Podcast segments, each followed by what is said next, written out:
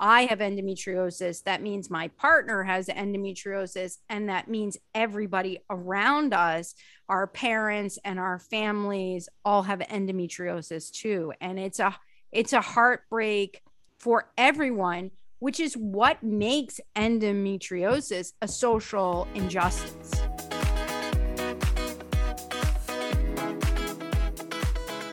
Hi, welcome to Love Mia Vita podcast, the podcast to women for women. I'm Jerry DiPiano, women's healthcare advocate and founder of FemPharma. I'm joined by Dr. Deborah Saltman, physician, researcher, the thinker, and medical director. Thanks, Jerry. I'm really proud to be a part of FemPharma's commitment to keeping women healthy and safe and this series of podcasts. Together, we're providing solutions for women who care about living their best lives at any age. As trailblazers, we aim to break down the myths and provide the truths about everything women want and care about. Imagine that. We asked women what they want, and we're about to deliver it. By the way, we hope to entertain you, and that's no BS. Over the coming months, We'll be speaking with experts about topics that matter mental and physical well being, and what more could be done.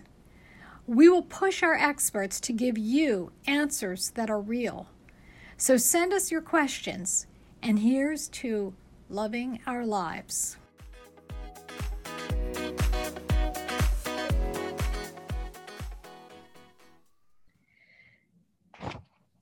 Good afternoon, listeners. This is Jerry DiPiano from Fem Pharma on the Love Mia Vita podcast. Today, we are having a conversation with Dr. Sally Sarrel, and the subject matter that we're going to be discussing is taking steps to stop STEP, the step to stop endometriosis pain. Sally, welcome to the Love Mia Vita podcast. We're so excited to have you this afternoon. Uh, Dr. Sarrel is a practicing pelvic physical therapist specializing in endometriosis. Sally received her doctorate of physical therapy from the University of Medicine and Dentistry of New Jersey.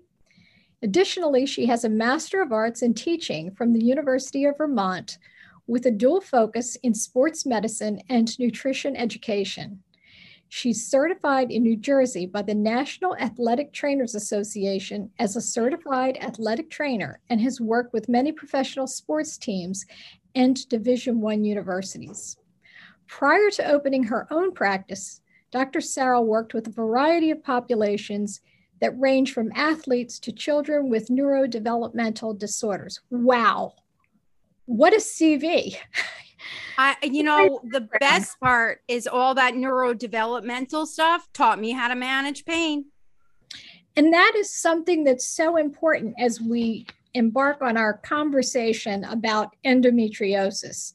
Uh, endometriosis is near and dear to both of our hearts. Um, I have a number of family members uh, who had endometriosis, still have endometriosis, and for whom uh, the treatment options have been pretty pathetic and ultimately had uh, life changing surgeries. I think that one of the things that we ought to share with our listeners is a little bit about endometriosis because it's not a rare disease. Years ago, it was thought to affect very few women.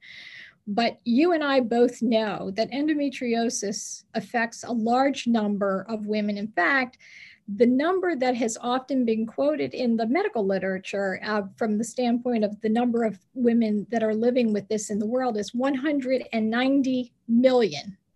Just wrap your head around that for a moment 190 million women. That is not a rare disease. More importantly, there are between 3 and 15% of women in the age group between, say, 13 and 52 years of age who may have this condition. And that's underreported. Why is it underreported? Because the symptoms are so variable, number one.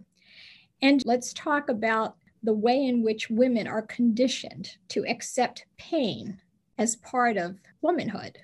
But Sally, um, perhaps you would be willing to share a little bit more about endometriosis, the condition, and how it affected you in your life. Well, endometriosis is when tissue similar to, but not the same as the lining of the uterus is found um, elsewhere in the body. It can be found anywhere in the reproductive cavity, but it can be found in the bowels. It can be found um, in the lung. We have cases of it even found in the spleen now. That's brand new research, and on the liver, and so much all over the body which is why everybody has different symptoms. And my endometriosis, despite being in medicine and having a family that's in medicine and having excellent um, insurance and what I thought was access to care, and being raised in a socioeconomic culture in which I could access care, I went 23 years suffering in pain without having diagnosis.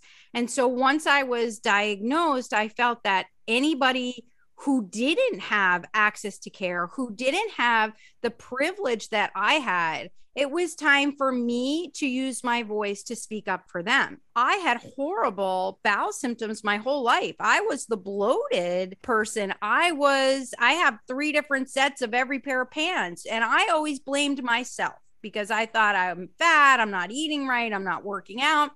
But my back hurt so badly and I was bloated all the time. It was not only the uterosacral endometriosis, but it was the bowel endometriosis that everybody under the sun told me I couldn't have and didn't exist. And I would say the majority of the people I come across did have bowel endometriosis. The other thing that I um, significantly experienced was um, rib and diaphragm pain. And it's only in, I would say, the last maybe eight to 10 years that it's normalized that we believe that people can have diaphragmatic and lung endometriosis.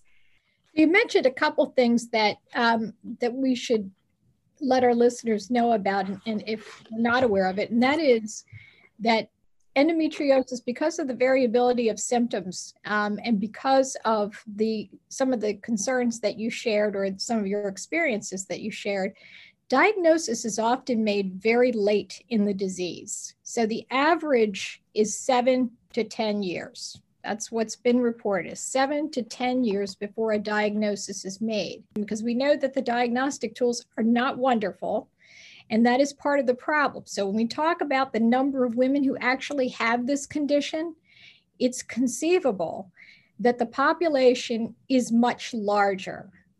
Right. Well, one of the other things that we know that it's much larger because everybody is normalizing their cramps, um, that it's supposed to be normal to suffer. And we know that there are people out there who aren't um, getting diagnosis or aren't even speaking up.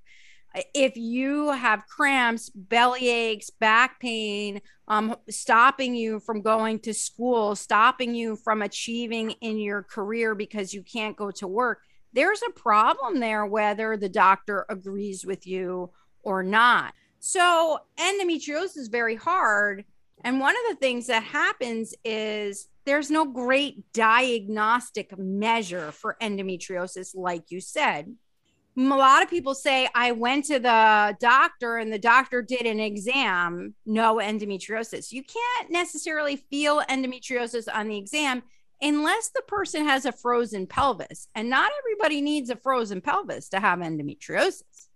The other issue is then somebody says, oh, my doctor did an ultrasound. I'm all fine. The only thing ultrasound is going to measure is if you have an endometrioma, which is endometriosis in the in the ovary. Now, there is specialized research coming out in which we can design and use ultrasound to measure. But by and large, the doctors that you're going to meet on the street corner they're not doing that yet. That's just coming out and people are just being trained. Then the other thing is people say, "Oh, I had an MRI, it didn't show anything." But endometriosis is an inflammatory disease of the peritoneum you're not really going to see all of the disease unless it's what's called deeply invasive endometriosis or DIE, or if it's overtaking your bowel, your lung, and it's really invasive, then you'll see it on M- MRI. You won't see superficial disease.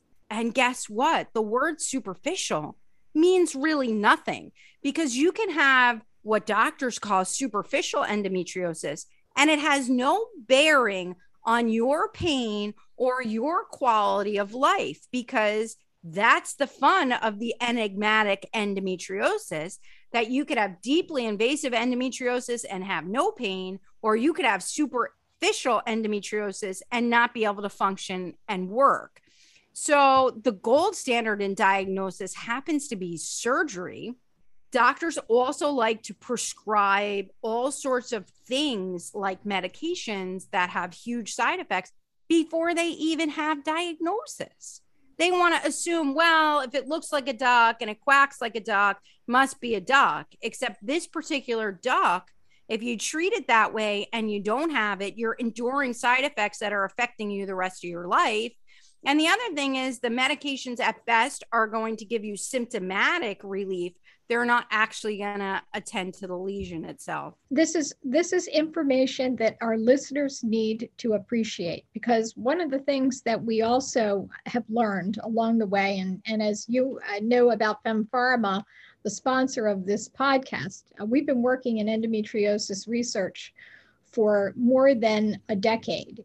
Sometimes the symptoms or the side effects associated with the therapy or presumed therapy is worse than the condition itself if that's possible and you know we could talk about you know the use, overuse of non-steroidal anti-inflammatory drugs even the ones that are over the counter and producing gastrointestinal side effects. And we can talk about some uh, we can talk about the use of birth control pills which may help in you know in certain patients but they really don't change the course of endometriosis as you said. So when when you share these things with our listeners it's it's number one as a professional and number two from firsthand relevant experience living with the condition.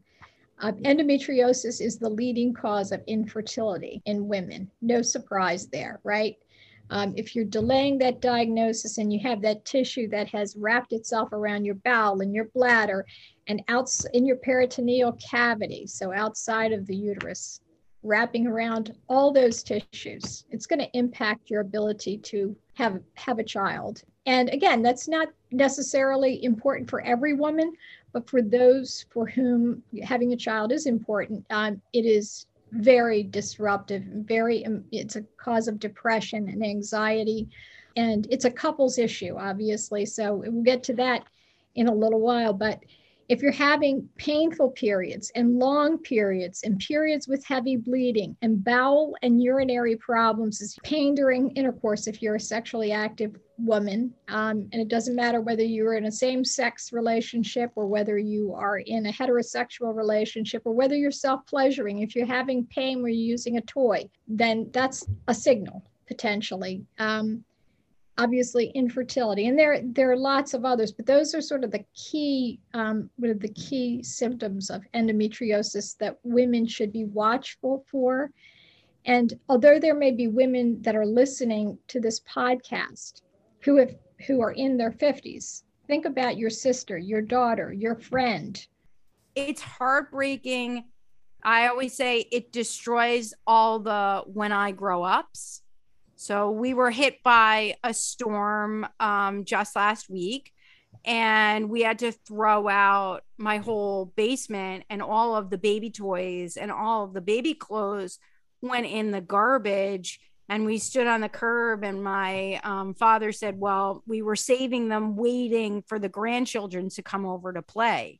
And there is no grandchildren to come over to play because my endometriosis prevented me from having a child. But it goes to show you that I have endometriosis. That means my partner has endometriosis. And that means everybody around us, our parents and our families, all have endometriosis too. And it's a it's a heartbreak for everyone which is what makes endometriosis a social injustice because you're destroying lives by not treating the disease properly. You raise a really important point. It is a generational issue. Um, it's a family issue, but it's a generational issue. We also know that there's a genetic predisposition. So I, I mentioned early on that a number of my um, first generation relatives um, have endometriosis. Um, and as a consequence of that, um, several of them haven't been able to have children um, and then were hysterectomized. And oftentimes, women are taught that if you want to eliminate the endometriosis, the definitive cure, there is no cure, but the definitive resolution, let us say, is hysterectomy. Um, people who don't have tubes, who don't have menstruation, who never menstruated, they have um, endometriosis. Endometriosis has been found in fetus. Um, people who have never had hormones not helping, they still have endometriosis. And we do, I subscribe to the theory where endometriosis is laid down um, embryologically and then becomes hormonally reactive. Hysterectomy is really a waste for endometriosis because if you look at the definition of the disease, by nature of the definition, endometriosis is found outside of the uterus. So just taking that uterus is really going to do nothing for the lesion on your uterosacral ligament, for the lesion on your rectum, for the lesion in your bowel, for the lesion in your lung. And it's not going to do anything for your symptoms except make you not have a period, but you're still going to have all of those chronic pain related issues, your pelvic floor dysfunction on top of that, your neurogenic inflammation on top of that and it's an inflammatory soup that's really never going to be solved because all they did was take the uterus. And some people, endometriosis, yes, infertility, but most of all, it creates an inability to live your life and an inability to have sex with your partner, to go to work, to sleep through the night, to play any recreational sports. it's horrendous and people give in. The doctor says people never question their doctor.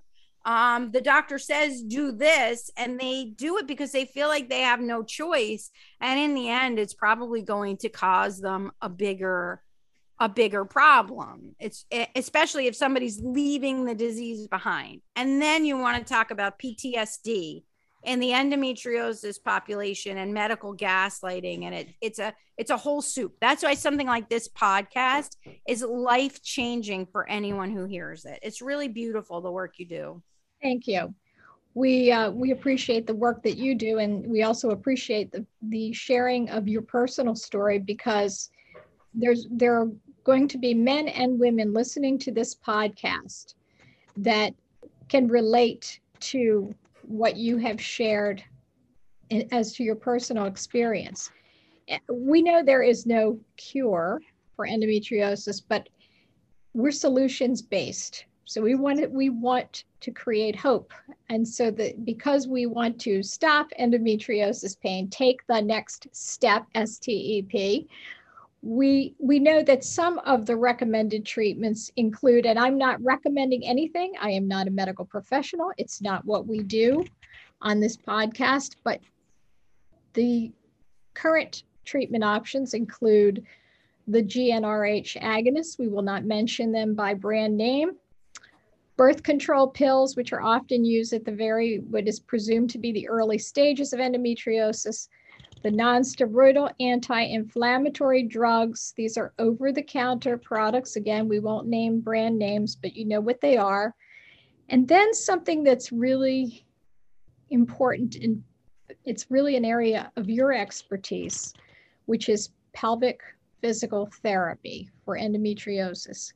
Um, we do know that so there are some individual ways in which um, you can achieve symptom relief we could talk about how how you you can help um, to alleviate some of the vulvar and vaginal dryness and pain during intercourse with non-hormonal products because hormones are not what you need at this point. So we want to try to take the the prescription side and put and park it for now. And we really want to focus on how you can intervene with diet, with exercise, with pelvic PT. So I think for the remaining time that we have, we want to encourage women that there are some opportunities to make life changes that can be helpful. Again, not cures, that can be helpful with each individual symptom. we call that symptomatic relief. That's the fancy word.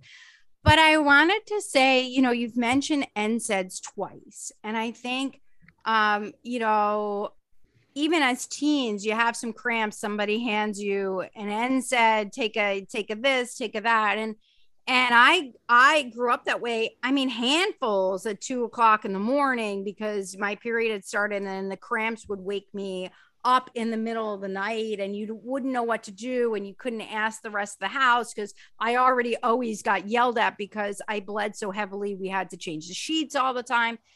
And I have to say, while we're and I still have a problem from the NSAID use because I ended up with um, damage to my gastrointestinal tract.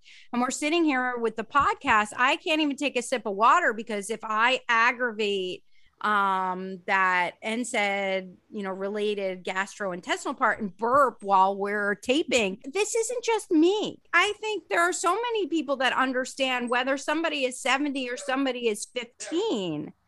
And um that happens a lot. And so, you know, I think symptomatic relief is fantastic. So the pelvic floor is a grouping of muscles that lines the pelvis and slings from really in a hammock like shape, right? We've all been somewhere and, late and seen a hammock. And so it slings from your pubic bone around um, your rectum and over to your sacrum and then back to your pubic bone. And this sling like grouping of muscles supports all the organs and it controls the opening and closing of what we call the pelvic outlet, the urethra, the rectum, and the vagina. And but it also responds to anything that goes on in those organs. A, a viscerosomatic response, somatic visit is very, it's not a PT therapy school quiz on that. And so, if you have disease or an inflammatory component, a lesion on those organs, you're going to spasm all those muscles and you're going to feel really bad. And they're going to get worse with your period, even though those spasms are not from endometriosis. They're going to make it so it's difficult for you to pee. It's difficult for you to have a bowel movement. It makes you bloated. It makes you have IBS like symptoms, back pain. Um, and of course, you know, it makes sex really painful if you have a pelvic floor dysfunction related issue or pelvic floor muscle tension because if something's in spasm and something's all tight there's no way to get anything in it and i'm so glad that you mentioned it's all kinds of sex because there is some muscle fiber twitching to orgasm and that means even external um, and non penetrative sexual activity can be painful. Sometimes the vibration on the toys can be painful. Um, and sometimes uh, any kind of stimulation. So the um, clitoris is actually stimulated by another nerve. And if that nerve, we call the pudendal nerve, if the pudendal nerve is aggravated from the endometriosis inside or from a tight piriformis or a ligament you know, disalignment, then you're going to have pain when you use it. And you shouldn't have pain um, from any kind of clitoral stimulation. We should get over. I I tell it like it is because we should normalize, and you do that in the podcast.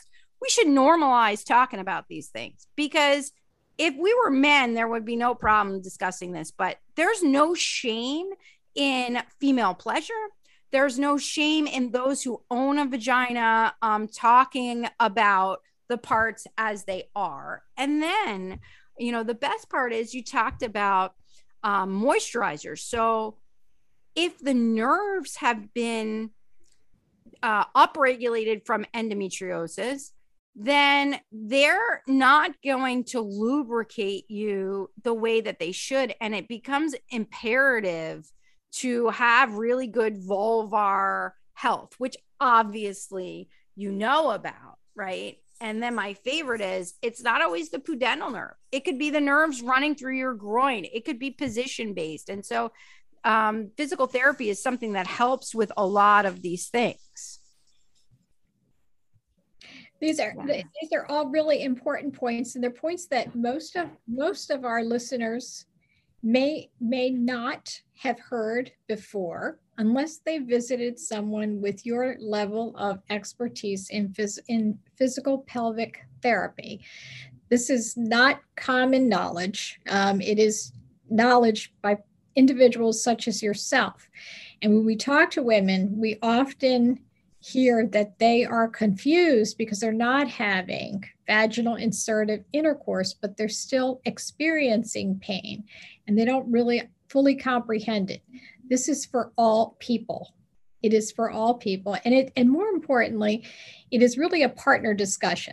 So if you're a same-sex couple listening in on this podcast, or if you're listening in and you have a same-sex partner, then perhaps you want to share this podcast with your same-sex partner. If you're in a heterosexual relationship, you should share this with your male partner because this is your partner conversation let's explore that a little bit more because we we know that if your partner doesn't appreciate what you're going through they may perceive that you lack interest it's a libido issue that it is um, that there's something wrong with you.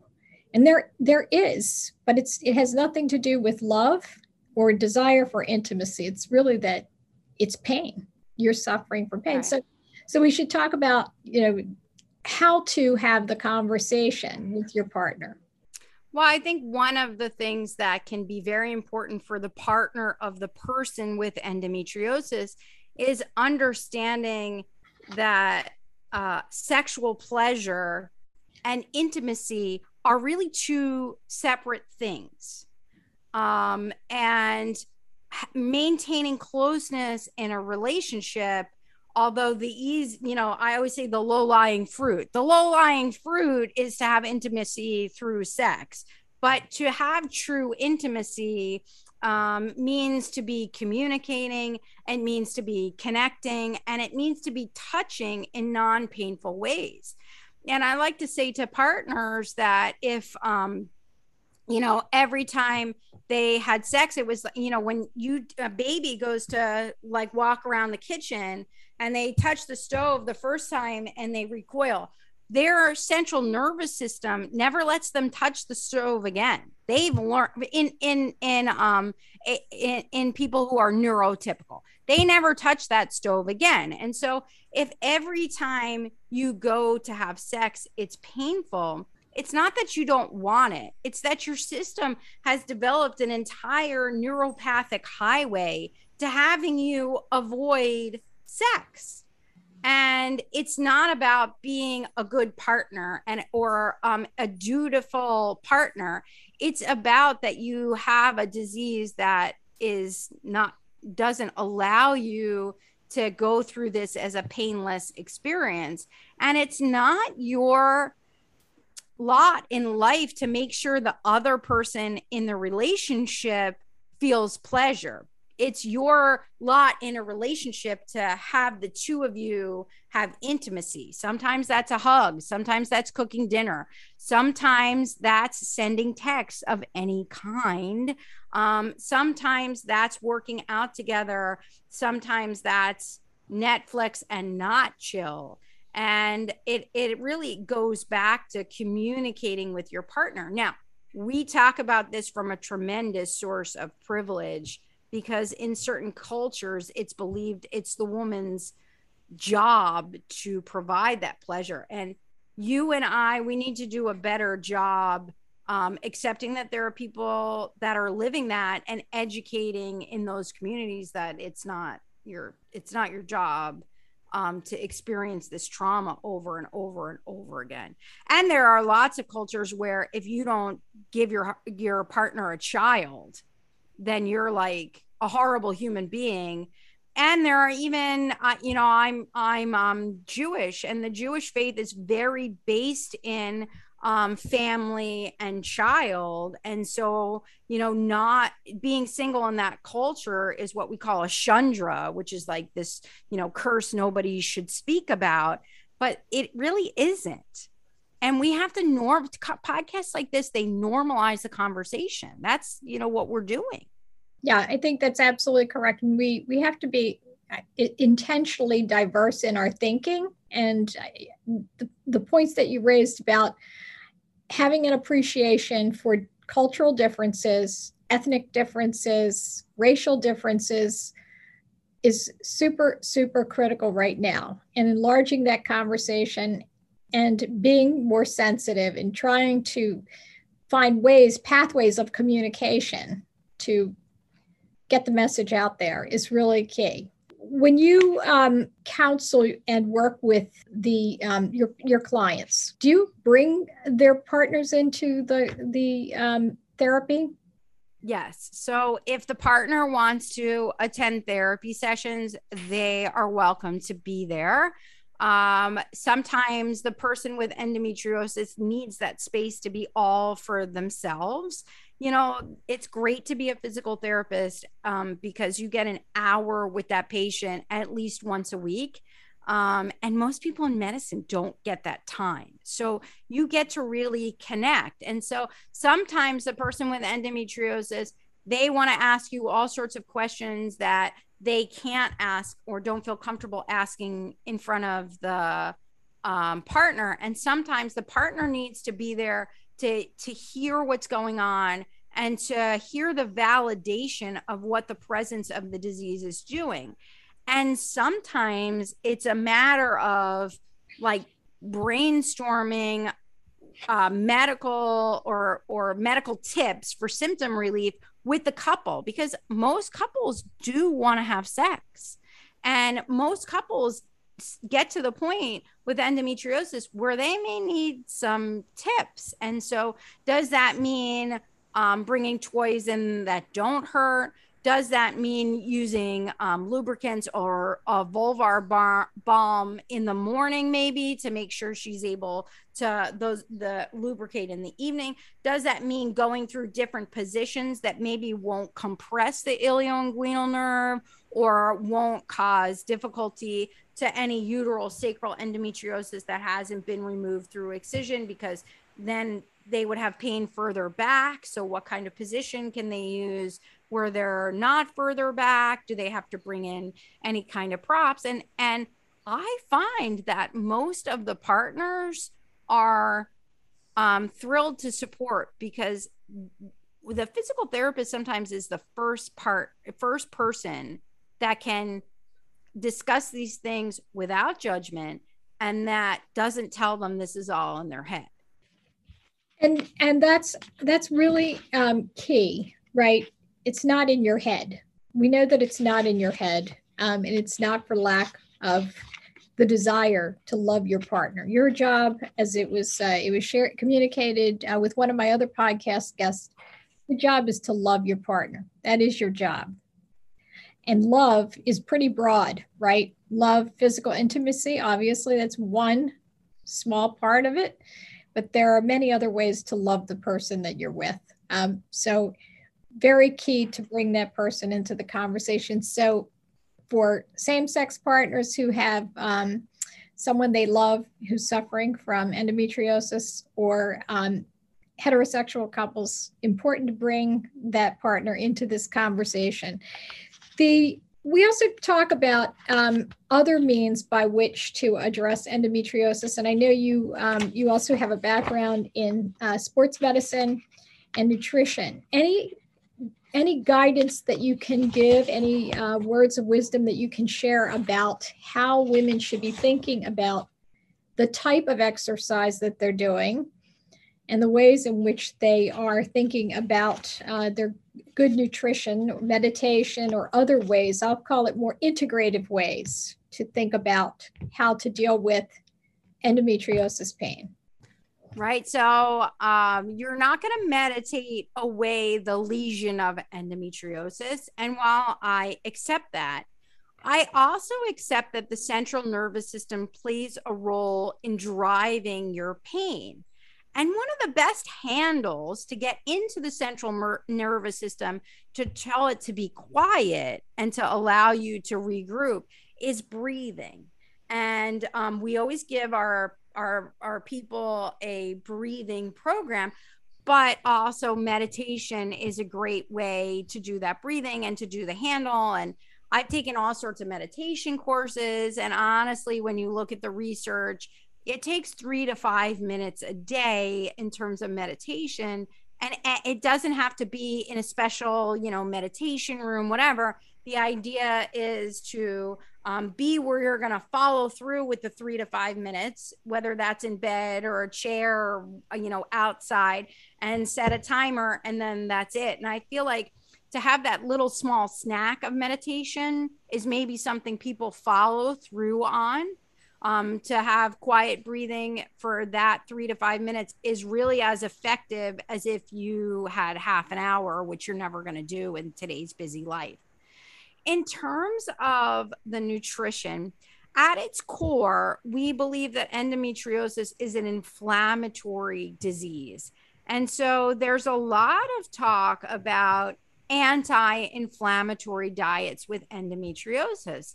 And we used to talk about something called the endo diet. The endo diet isn't really a proven thing, but we do know that there are some people who respond um, to anti-inflammatory diets. So, what are inflammatory foods? White flour, sugar is really all the good stuff is inflammatory. I mean, all the yummy stuff.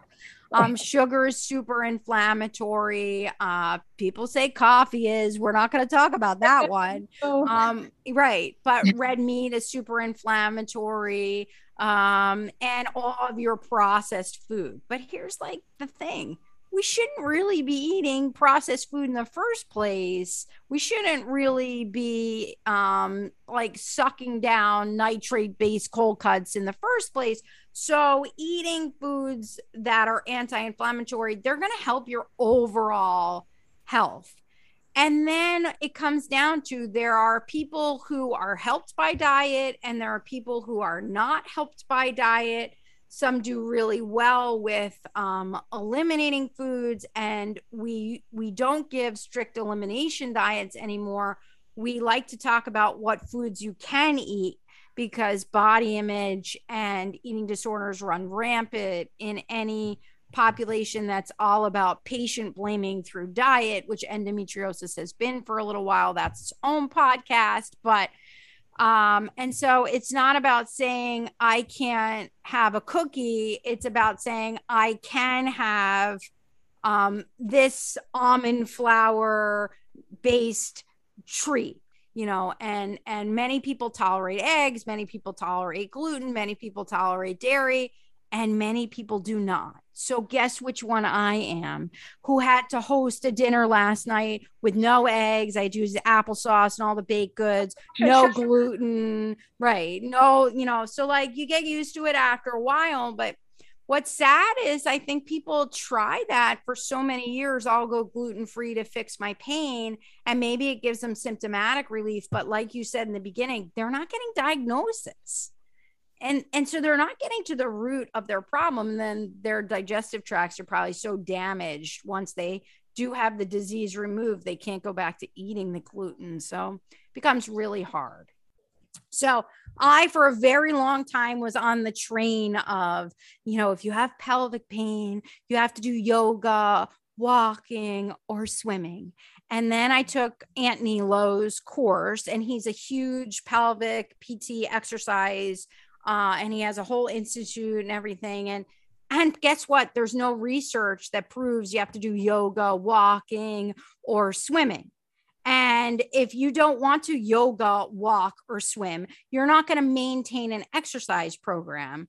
And maintaining an exercise program is good not only for cardiovascular health, for bone health, because some of those drugs you've probably been prescribed are bad for your bones, um, but also for mental health, for brain health. So it really is thought of now that the exercise you love the most, that's the one that you should do. Now, it changes a little bit when you are um, menopausal or without hormones because you do need that bone development.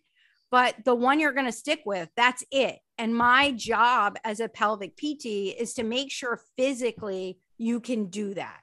Do I love to work with the CrossFitters? Mm, not really, but I do show them how to adapt to be able to do what they love to get because that's where you're going to get social stimulation. That's where you're going to feel good about yourself. I had a client this morning on Zoom and she wanted to lift weights. And so she's very close out of surgery. We didn't feel comfortable with her lifting eight pounds, but I got on that Zoom with her and we showed her all the good things to do with three pounds and how to adapt to get what she loves in without aggravating her pain. And and that's the name of the game with exercise. You know i'm a tennisaholic and nine surgeries did not do good for my tennis but i made sure i worked with someone to make sure i could you know i actually won a national championship at one point but to right. that i could stay on the court and that if that's what makes you happy, you've been robbed of so much else. We got to find what makes you happy. And it's our job to adapt to it, not your job to give up more. So you just hit on the theme for Love Mia Vita because it's about loving your life. It's Mia Vita. It's about loving your life. If you don't love it, you don't do it you should everything it needs to be done in so at some level of moderation. So if you love that sweet maybe you don't eat 10 chocolate chip cookies maybe you cut it back to one or maybe two but good really good uh, recommendations from someone that has i say lived the dream in quotes right? Um, but look at you. I, the, the listeners can't see your beautiful face. You're vibrant. Um, you're well accomplished. You are very sensitive. And yes, you've had a 23, you had a 23 year journey um, that is, um, you know, remarkable. And you're still speaking about endometriosis and you're on a mission to change all that, which is part of the, the desire to stop endometriosis pain, to try to find new solutions and you um, you founded the endometriosis summit the endo summit. And i want to have some time to uh, have you speak about the endo summit what you've done what what is uh, available to women who have additional questions on endometriosis.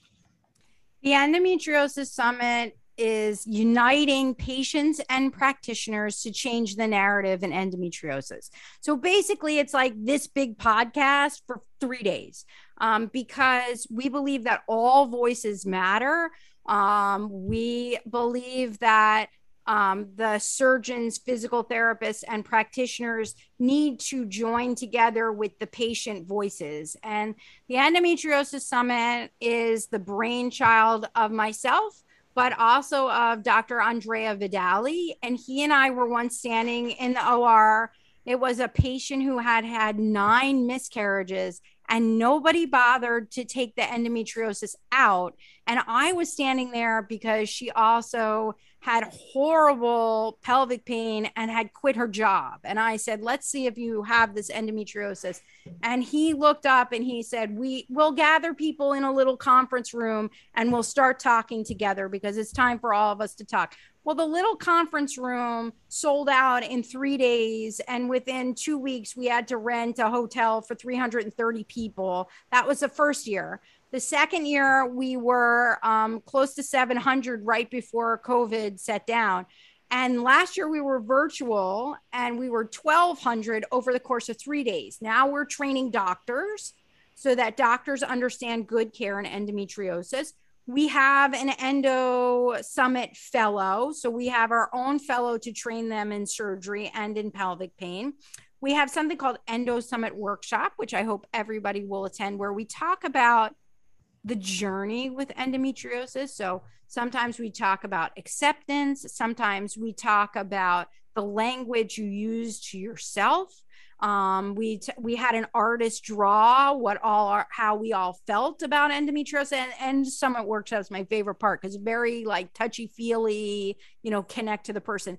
And then we have the town meeting, and it's open mic, and it's very interesting to hear what patients have to say and to share in their journeys. And uh, one of the things that struck me, uh, and our hope is that we get the attention of the powers that be so that research is not biased towards one particular treatment and that research is actually uh, unbiased and it's biased towards finding help and finding a cure, not only towards researchers that want to support the people that are funding them.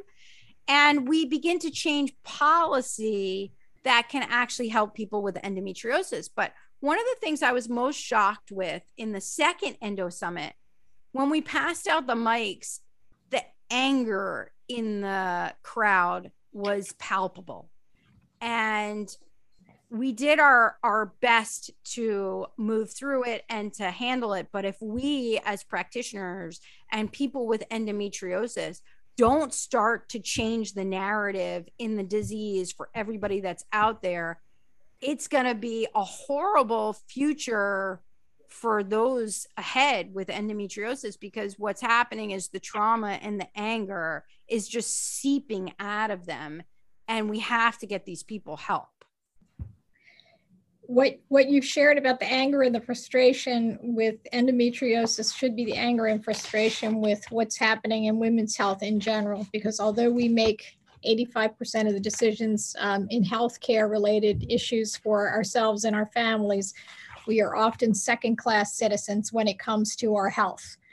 And companies will often decide to switch up their strategic focus so that women's health care is not an area of strategic focus. And it is a particular bone of contention for me. And it was the reason that I started Femme Pharma two decades ago, uh, first uh, focusing on prescription and then also uh, deciding to add a non prescription arm, a uh, separate company with Femme Pharma Consumer Healthcare. So I've been screaming from the rooftops for changes in women's health care for a long time, and I need a lot of women to join me. So thank you for joining me to screaming from the rooftop. Thank you for doing the Endo Summit. More to come. You and I will continue to have these conversations. We'll send you some dates. Uh, we'll post them up on the FemmePharma Consumer Healthcare website. They will obviously be on Dr. Sally's website, Dr. Sally Sarrel. And we hope that you will join us. And if you're not affected by endometriosis personally, I can pretty much guarantee that you have a mother, a sister, a daughter, or a friend that has been impacted in some way. And men, don't forget to pay attention uh, to your partner, uh, listen in. And Sally, I want to thank you once again for joining me on the Love Mia Vita podcast, Love Your Life. We loved having you today. Oh, I loved being here. I just loved it. If anybody wants to learn more, it's um, endometriosissummit.com because the sallysarrel.com doesn't work so well anymore. Um, but, and um, if you're out there, don't suffer alone. Find someone that can help you. That's what's great about the podcast. I'm so happy you reached out.